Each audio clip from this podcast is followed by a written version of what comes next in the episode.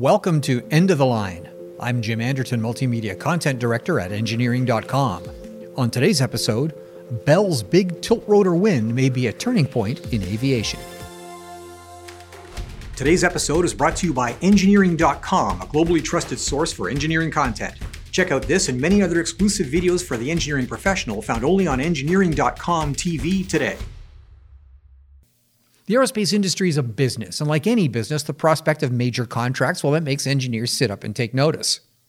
With a long-range projected market of 60 to 90 billion dollars, the US military's need for advanced vertical takeoff, attack, and transport helicopters has boiled down to a classic matchup between two American helicopter heavyweights, the Lockheed Martin Boeing Consortium and Bell. Now, Boeing is a parent company of Sikorsky, who, along with Bell, founded the helicopter industry 75 years ago. And Sikorsky makes the Blackhawk, which has been in service for some three decades. Now, all good things come to an end, and as the Blackhawk nears the end of its service life, the potentially huge contract for high performance replacements, well, it's a race between an advanced coaxial rotor compound helicopter from the Lockheed Boeing team and Bell's tilt rotor design. The competition is the U.S. Army's future long range assault aircraft program, with a sizable billion plus dollars on the line just to get an aircraft into production ready form. Bell's tilt rotor, the V280 Valor, has won that contest with a lightweight tilt rotor that can carry a crew of four and 14 troops up to 900 miles with 320 mile per hour cruise speed. Externally, it can lift a 10,000 pound load. Now, those are impressive numbers. It's easy to see why the Army is excited about the prospect of moving people and cargo with the best of fixed wing and rotary wing performance in one airframe. What isn't being discussed, however, is the potential for this technology to really shake up civil aviation. The current service tilt rotor, the V 22 Osprey, well, it was a controversial product plagued by program delays, cost overruns, and several high profile crashes.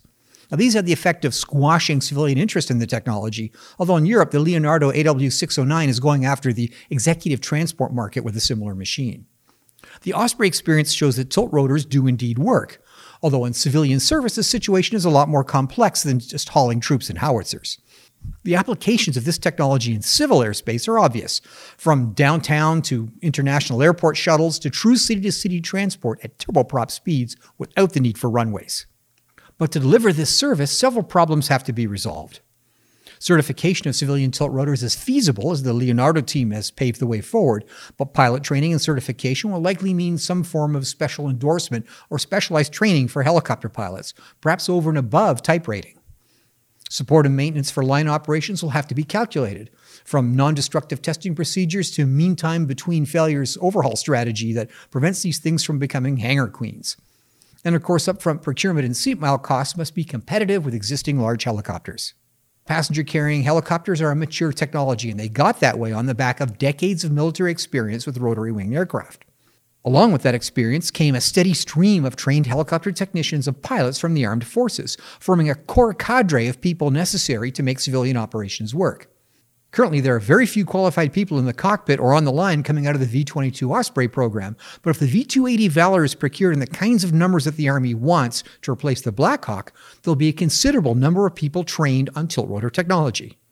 If this project creates the regulatory regime to make it work, and the people are in place, all that's left for a company like Bell is to certify the Valor or a lightweight variant for civilian use and potentially open the door to an entirely new type of airline service.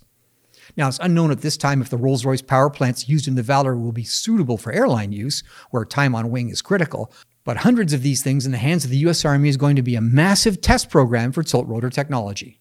And when I look at the nightmare that represents large airports and modern air travel in general, the thought of boarding an aircraft from a rooftop downtown, then flying to another rooftop in another city looks pretty promising. And I think I'd pay a premium price to experience it. Well, that's it for this week's episode of End of the Line.